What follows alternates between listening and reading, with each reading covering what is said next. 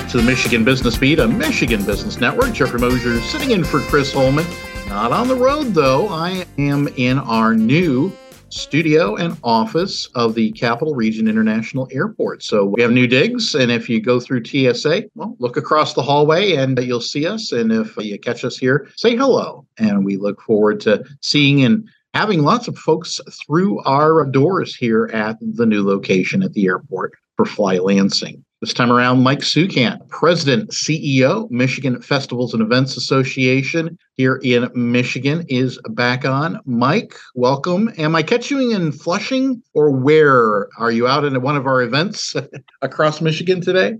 No, Jeffrey. Uh, first of all, let me congratulate you guys on your new digs. That's fantastic. And also, you know, very much appreciate you and Chris and the support that you have given Michigan festivals and events. I am no longer in Flushing. Now my home is Lewiston, Michigan. We are still all working remote. We are doing that permanently. We sold our building so our inner chesting office is gone. So everybody is working remote and we're working very well. 2022 was a very good year. When I say very good year, it's a very good year compared to 2021, which is better than 2020. And hopefully 2023 will be back to 2019 numbers. Looking optimistic, and we had our convention. Chris was there. It was in November at the beautiful Blue Water Convention Center. A lot of great attendance there, a lot of great speakers, and optimism was definitely high. So we're looking forward to 2023. Indeed. Yeah, I know there's the convention, but what were some of the highlights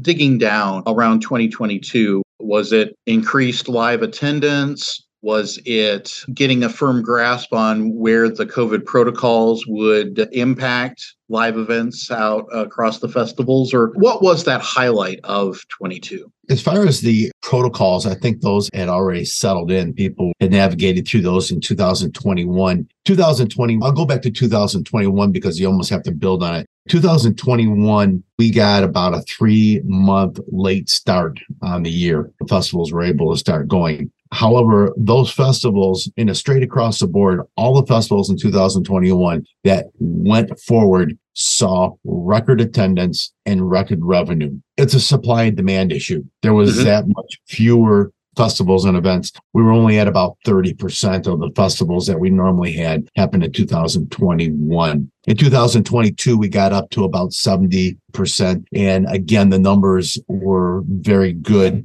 They weren't the record pace that we had in 2021 because again, there was more festivals for people to attend. The optimism though is that, you know, other than the colds everybody's dealing with right now due to weather changes and all the different variances that are out there, we're able to handle those now. When I say we as a society are handling those a lot better than we did in 2000, 2001 and in 2002. So the optimism is there that it's going to be back to 2019 numbers as far as the number of festivals, which is obviously a good thing. And hopefully the attendance and the challenge is going to be whether or not people have money in their pockets. You know, indeed. Everybody's and, waiting to see what gas prices are going to be. Right, exactly. And here recently, as you mentioned, in Port Huron for your convention, always a look forward to event with blending of education, sort of a trade show, sort of an atmosphere, and networking. What were either keynotes or highlights or memorable things coming out of your convention?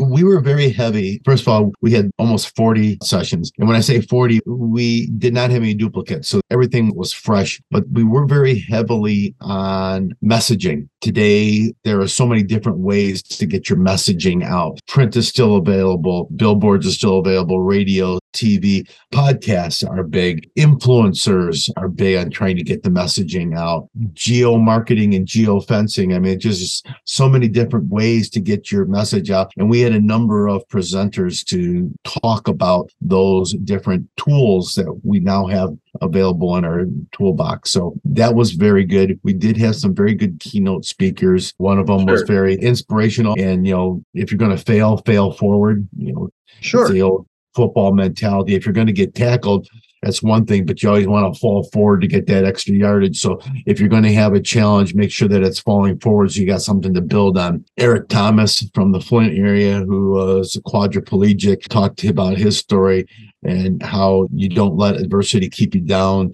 You just figure out another way to move forward also. So we had some very good speakers on that. The venue at Blue Water was fabulous because unlike some of the other locations that we've been at, it was all on one floor, all on one level, breakout sessions on one side of the hallway, ballroom, and the trade show on another side of the hallway. And we were right at the base of the Blue Water Bridge. So you definitely had the ship traffic and the weather was nice. It was, you know, in the low 60s. So it was very well received. And here in 23, scope and mission, are you doing a blend of getting into Lansing and educating legislators about the impact on the economy from the festival ecosystem? Is it just being there in Lewiston as a resource for the festival community, or getting out on the road and being there so that your insight in mind for the festivals themselves? Well, Jeffrey, last year we took our travel trailer and we went around and we visited every single weekend. We were someplace else visiting a festival, fair, or an event and that was well received. But we decided that we're going to do things a little differently. I've got an 18 member board of directors that mm-hmm. cover mm-hmm. the entire state of Michigan, and starting looks like our first one is February 7th. We are going on the road, and we're going to have meet and greets all around the state of Michigan. They're going to be hosted at a different board members location, or they're going to get a, a restaurant, a bar, an establishment to host it. And it's going to be a two-hour meet and greet. It's going to be myself and board members that will talk about and in current members talk about the benefits of being a member of MFEA and also being able to have people who aren't all that familiar with us get to know about us and learn as to what we do. We'll have some giveaways and things like that for everyone, but that's going to get a little more grassroots, needing the turf go around. As far as our legislators, we are a member of the Advocacy Network and we are using a lobbying firm as an organization. The CAN organization has a lobbying firm out of Lansing, Kelley Cawthorne,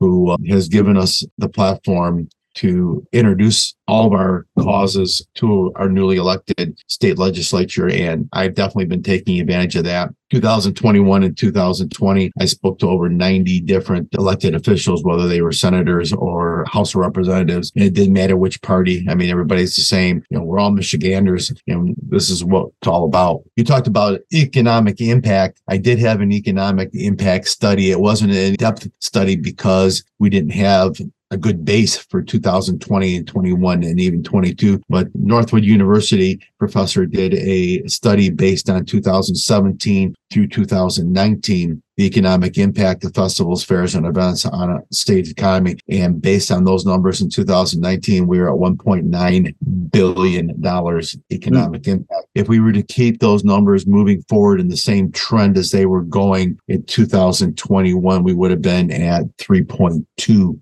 billion economic impact. So we got some homework to do, but you know, there's strong numbers and festivals, fairs, and events aren't just that fun thing that happens in everybody's community. It's not just the cotton candy and rides on the merry-go-round. It stimulates the economy. It brings people to local communities to spend money, not just at the festival, but they're spending it at the restaurants, they're spending it at the gift shops. You know, it's that influx of OPM, other people's money. And it's not all fun and games. I mean, actually, you know, there really is a business here. Sure.